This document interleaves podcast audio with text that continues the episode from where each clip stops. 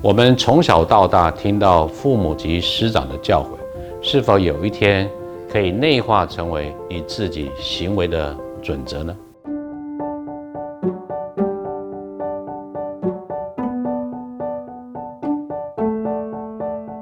那么，在这个最后，我们谈社会影响的单元，我们要来跟大家谈一下所谓的内化，或者是 internalization。因为我们在前面讲到的，不管是他人的出现、从众的行为，或者是服从，大家都会感觉到说，我们在外展现的行为，可能都是因为情境的这些压力。可是更多的时候，我们会希望说。不管这些情从众的行为或者情境的压力所代表的价值观，如果他们有所谓的价值观的话，能够内化到个人的身上，以至于说，即便这些情境的压力、这种从众的压力不在的时候，我们仍然能够根据我们内化的价值观或者是我们的态度啊，来导引我们的行为。也就是说，你不再是因为屈服于外在的压力。来展现这种公共的行为，而是你内心福音的某一些价值观念，或者是信仰，或者是态度呢？那么，即便在不同的情境之下，没有这些压力的情条件之下，也会展现这些行为。这就是我们讲的内化啊。所以它是一种被说服的过程，而不是被强迫的这个过程啊。那内化要怎么样发生？所以我们讲内化是一个个人态度能够持续展现的。这样一种状况哈，我们首先讲到这个所谓 self justification，就是自我的合理化，也就是说，你会慢慢的进入到一种说，怎么样能够说服自己做出来的行为是值得的，或者说我可以建立一个态度呢，来去支撑我的这个行为啊。那其实，在我们人类的这个社会，我们的文明的眼镜里面，其实有一个很重要的这个事项，就是言行合一，言行如一啊。因为大家可以想想看，我们在人际之间的相处，如果说对方讲的话跟他的行为之间都有很大的落差，我不能够相信或者不能够预测他会怎么样做，从他讲的东西不能够预知他的行为的话，那这样的对方是很难相处的哈。那同样，我们如果去展现这种经常言行不一的这个情况呢，对方恐怕也很难接纳我们哈，因为。你所讲的跟你的行为都没有造成有一定的关联，或者有一种预测的关系啊。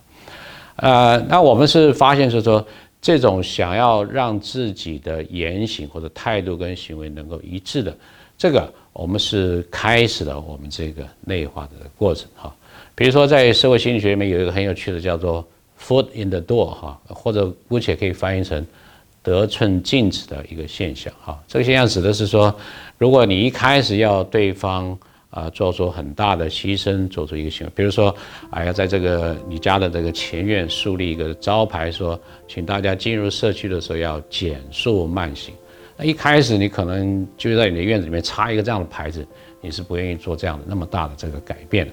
可是如果告诉你说，那可不可以在你家的靠外面的窗子上面贴上一张纸条？只是提醒这个驾驶人做这样的事情，哎，可能你觉得说这个比较容易接受。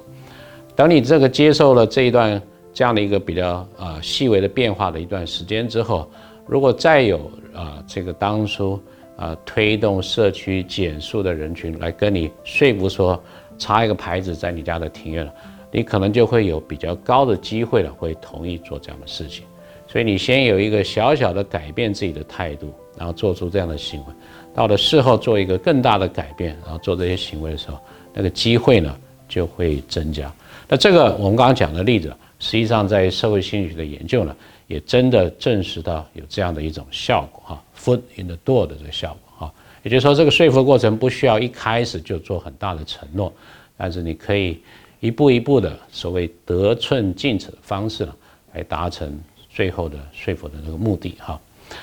那另外就是，呃，社会心理学家研究过说，在某一些的情境之下，怎么样我们会去改变自己的态度，然后朝向内化的这个终极目标来迈进。有一个理论称之为认知失调理论，哈，认知失调理论是很有趣的。这是当年呢，大概在五零年代的后期，啊，一位著名的社会心理学家 Leon Festinger，哈，他提出来的这个想法。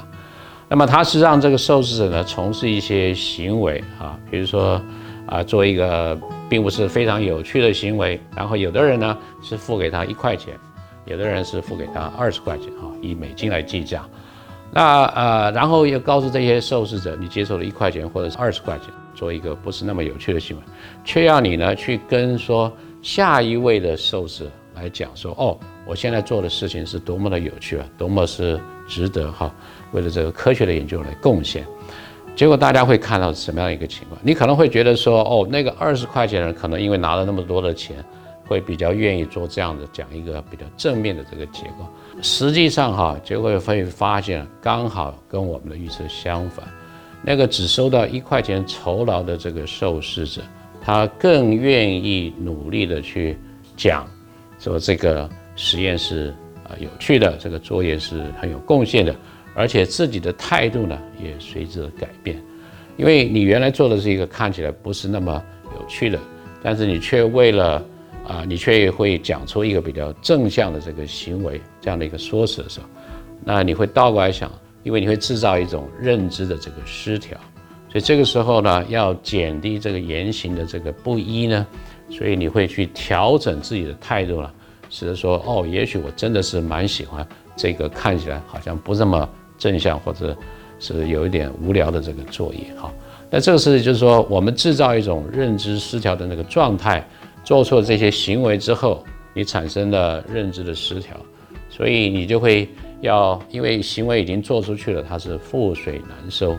所以要啊让这里回到一个比较平衡的状态的最相对容易的方式呢，就是改变自己的态度哈。那改变态度就是我们刚刚讲的，它是迈向内化的一个重要的这个方式之一哈。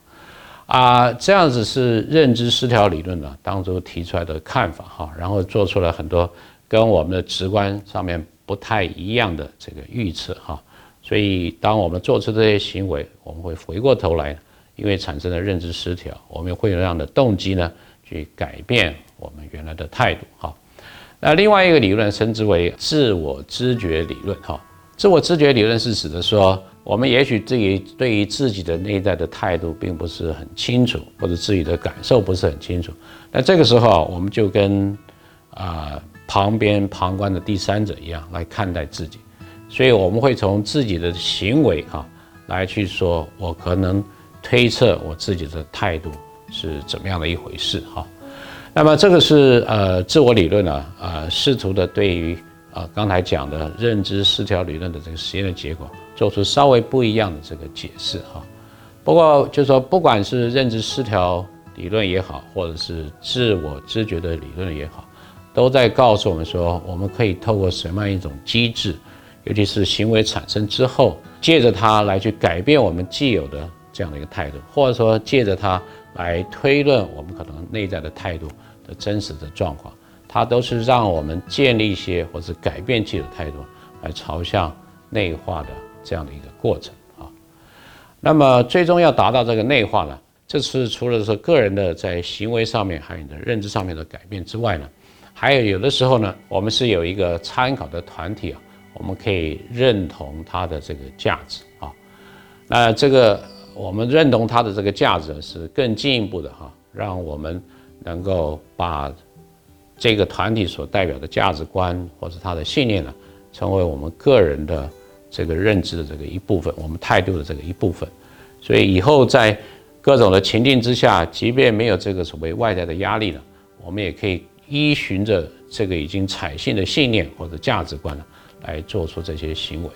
所以，我们这个参考的这个团体哈，是我们认同的对象，它可以用来去评估甚至是规范我们自己的意见还有我们的行为。那我们最终如果采用了这个参考团体的。它的这个规范或它的这个价值观呢，它就可以让我们产生所谓的内化的这个效果。我们也可以根据这个团体它所代表的这个信念跟价值观来观看、来去评价我们周遭的世界。